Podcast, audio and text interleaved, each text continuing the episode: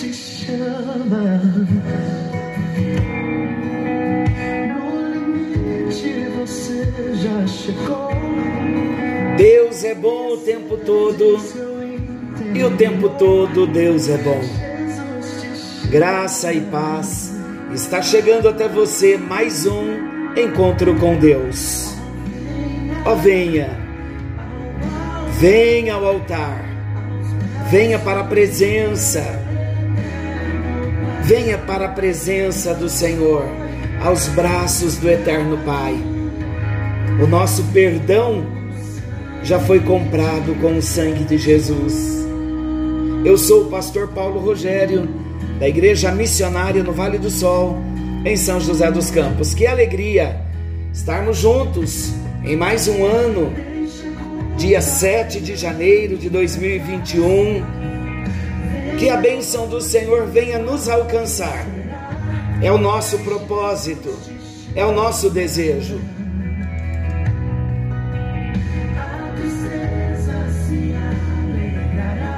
Olha aí, glória a Jesus, que bom. Vamos estudar um pouquinho a palavra do nosso Deus. Nós já estamos em três encontros falando sobre o propósito, o propósito de Deus para a nossa vida. Sabe que há uma pergunta que todos precisam de uma resposta, e para que tenhamos uma resposta bem clara para nós, para que venhamos compreender de fato por que estamos aqui, por que existimos, por que nascemos, nós precisamos entender por que Deus criou o homem. Você sabe por que Deus criou o homem? Vamos estudar um pouquinho sobre esse tema, porque Deus criou o homem, a mim e a você. Deus criou o homem, queridos, unicamente por sua vontade, exclusivamente para a sua glória. Algumas pessoas dizem que Deus criou o homem porque ele queria companhia. Será que isso é verdade? Não é. Isso não passa de um delírio completamente infundado. Deus jamais precisou da companhia de alguém. Deus jamais precisou se aconselhar ou consultar quem quer que fosse. Deus existe completamente satisfeito em si mesmo por toda a eternidade. Isso até foge da nossa compreensão. E tudo que Deus faz, e tudo o que Deus fez, foi de acordo com o seu beneplácito, com o beneplácito de sua vontade, inclusive ter criado o homem, o prazer da sua vontade. Mas o fato de Deus ter criado o homem para a sua glória implica também, na verdade, de que faz parte do propósito divino da criação da humanidade a existência de um relacionamento entre a criatura e o Criador. Vamos entender melhor como tudo isso é apresentado nas Escrituras? Vamos entender. Deus criou o homem por sua vontade. O homem foi criado por Deus, porque Deus quis criar o homem. Como foi dito, Deus não criou o homem por necessidade ou porque algo ou alguém o tenha influenciado. Atos capítulo dezessete, versículo vinte e quatro e vinte e cinco, olha o que o texto diz. Atos capítulo dezessete, já estamos em Atos capítulo dezessete, versículos vinte e quatro e vinte e cinco, olha o que diz. O Deus que fez o mundo e tudo o que nele existe, sendo ele Senhor do céu e da terra, não habita em santuários feitos por mãos humanas, nem é servido por mãos humanas, como se de alguma coisa precisasse, pois ele mesmo é quem a todos dá vida, respiração e tudo mais. O profeta Isaías também escreve, lá em Isaías quarenta, versículos treze e quatorze, diz assim: Quem guiou, quem guiou o Espírito do Senhor, ou como seu conselheiro o ensinou? Com quem tomou ele conselho, para que lhe desse compreensão? Quem o instruiu na vereda do juízo, e lhe ensinou sabedoria, e lhe mostrou o caminho de entendimento? Falando do próprio Deus, o primeiro capítulo da Bíblia mostra muito claramente que Deus criou o homem de acordo com a sua vontade. Gênesis um, vinte e seis. Façamos o homem à nossa imagem, conforme a nossa semelhança. O que isso significa? Isso significa que a criação do homem foi precedida por um decreto divino. Esse testemunho é mantido até o último livro das Escrituras. No livro do Apocalipse, capítulo quatro, versículo onze, olha o que nós encontramos: Tu és digno, Senhor, Senhor e Deus nosso, de receber a glória, a honra e o poder, porque todas as coisas tu criaste, sim, por causa da tua vontade vieram a existir e foram criadas. Amados, Deus criou o homem para a sua glória. Ao mesmo tempo em que a Bíblia diz que Deus criou o homem por seu próprio conselho, a Bíblia também diz que isso aconteceu para a sua glória. O apóstolo Paulo escreve: porque dele e por ele e para ele são todas as coisas, glória pois a ele eternamente, amém. Romanos onze, trinta e seis, Colossenses um, dezesseis, aqui o versículo bíblico diz que o homem foi criado à imagem e à semelhança de Deus, também revela essa verdade. Tendo sido criado à imagem e semelhança de Deus, o homem foi feito um propagador da glória do Senhor. Após ter criado o homem e a mulher, Deus os abençoou e lhes ordenou que se multiplicassem, povoassem a terra e dominassem sobre toda a criação. Está em Gênesis um, vinte e oito. Ora, se o homem foi criado à imagem e semelhança de Deus, uma terra repleta de humanidade é uma terra repleta da imagem de Deus, representada nas Escrituras que foram criadas à imagem dele.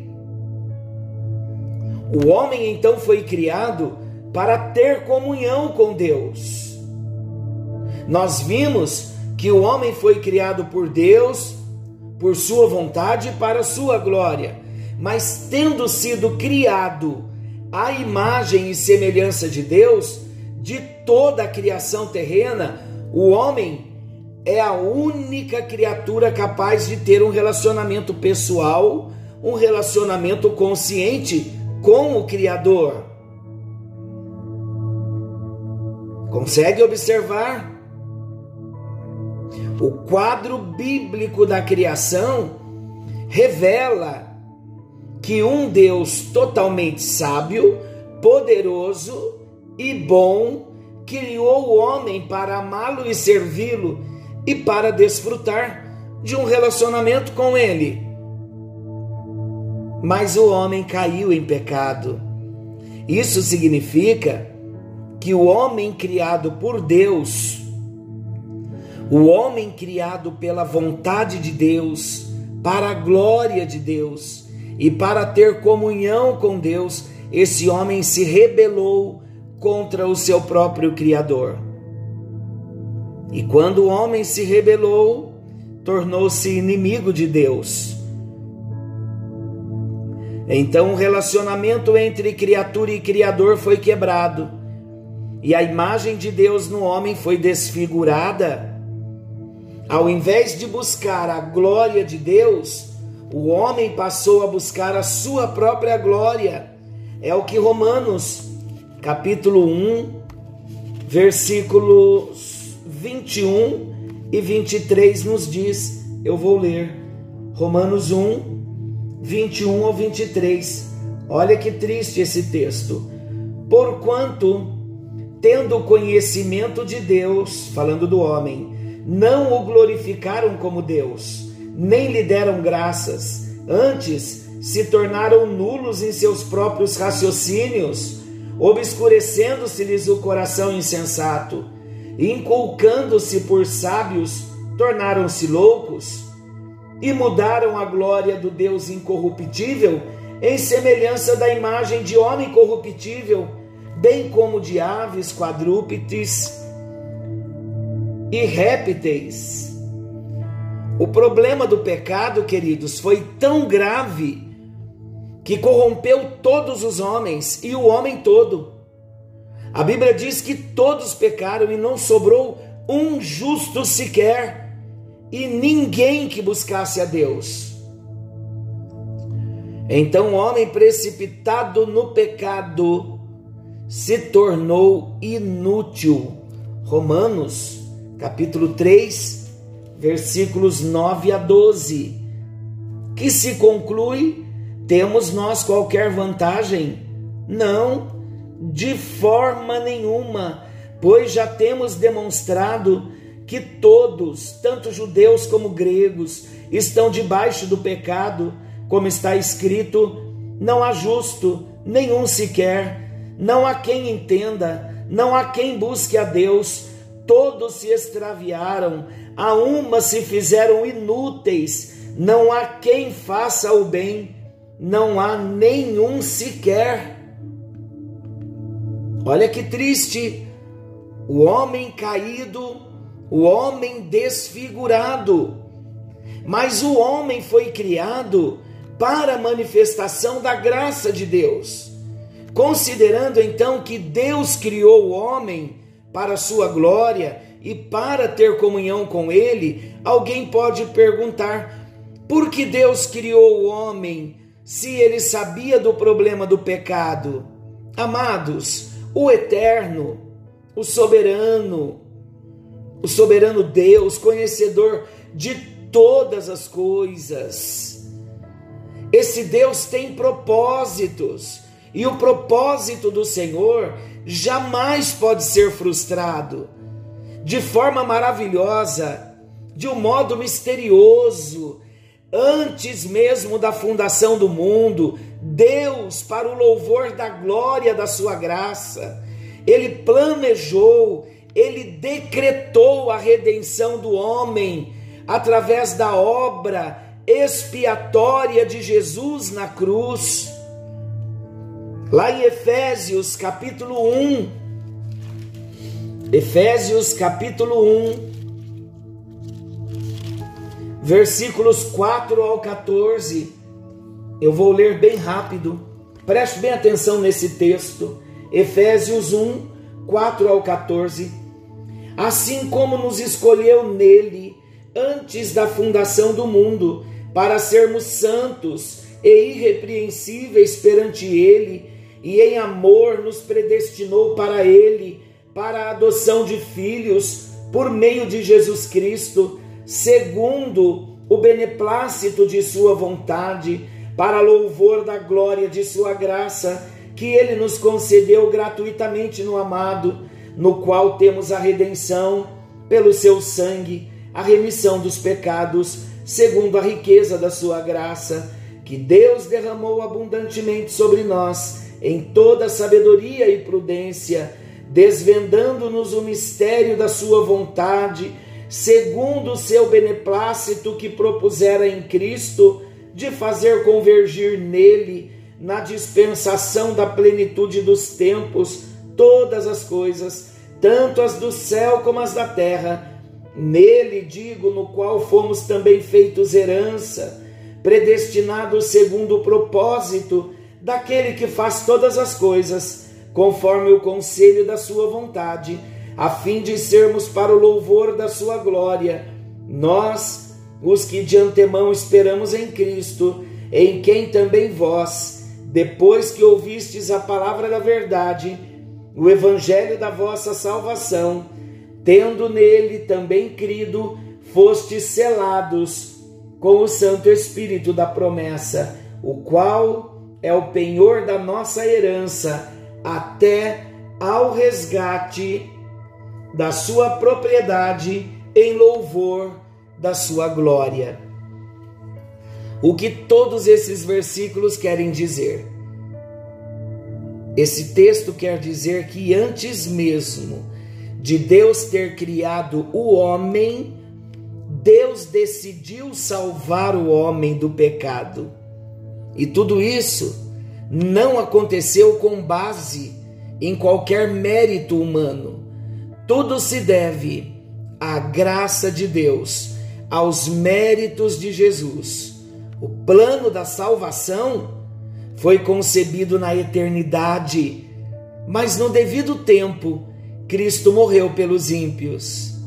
Sim, a Bíblia diz que Cristo morreu por nós quando ainda éramos pecadores. Está lá em Romanos cinco, do versículo seis ao dez. Então, queridos, aqueles que pelo poder do Espírito Santo recebem as boas novas de Jesus para a salvação, reconhecendo Jesus pela fé como único e suficiente Senhor e Salvador, são feitos filhos de Deus. Os que antes eram inimigos de Deus, em Cristo, agora são chamados de amigos de Deus. Está lá em João capítulo quinze. E estes, que são chamados amigos de Deus, podem desfrutar plenamente do propósito original pelo qual Deus criou o homem. Por quê? Porque agora em Cristo nós podemos ter comunhão com Deus, podemos amar a Deus, podemos obedecer a Deus, podemos buscar a vontade de Deus sobre todas as coisas e, acima de tudo, nós podemos glorificar a Deus. Conseguem compreender que Deus criou o homem para o louvor da sua glória? O homem pecou e se distanciou de Deus, mas Deus nos enviou Jesus, e esse Jesus que veio à Terra há quase dois mil anos para morrer na cruz do Calvário, ele já havia morrido na eternidade passada, no coração do nosso Deus, no plano do nosso Deus. Então esse é um plano de amor. Alguém morre por mim, o justo pelo injusto. Jesus morreu a minha morte, para que eu possa viver a sua vida. Jesus morreu para devolver a mim as marcas, a semelhança de Deus. E quando eu recebo Jesus, eu volto então agora em Cristo a viver o plano que Ele estabeleceu para a minha vida. Você não deseja isso? Conhecer e experimentar esse propósito? Deus maravilhoso, estamos falando nesse tempo sobre o propósito de vida. E não existe propósito maior do que este propósito que o Senhor estabeleceu na eternidade passada, antes mesmo de nós existirmos. O Senhor já havia pensado em nós, na nossa queda, no nosso distanciamento do Senhor, e na eternidade o Senhor já havia providenciado um Salvador, um Redentor, Cristo Jesus, o nosso Senhor.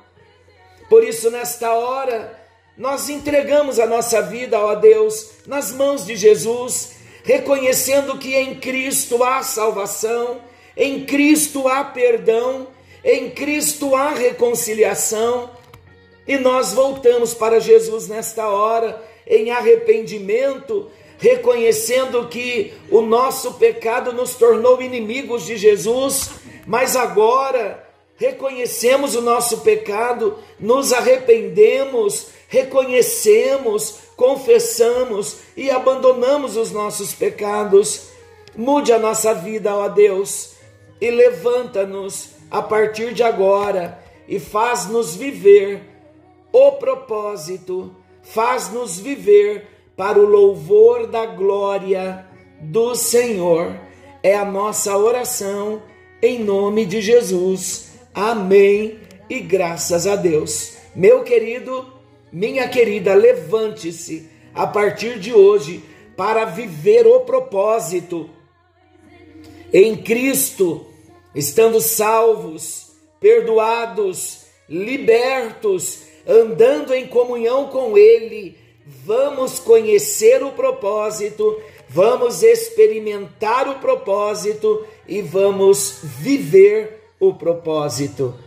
Que a bênção do Senhor te alcance, que você seja abençoado vivendo o propósito. Querendo Deus, nos encontraremos amanhã, nesse mesmo horário, com mais um Encontro com Deus. Forte abraço e até lá!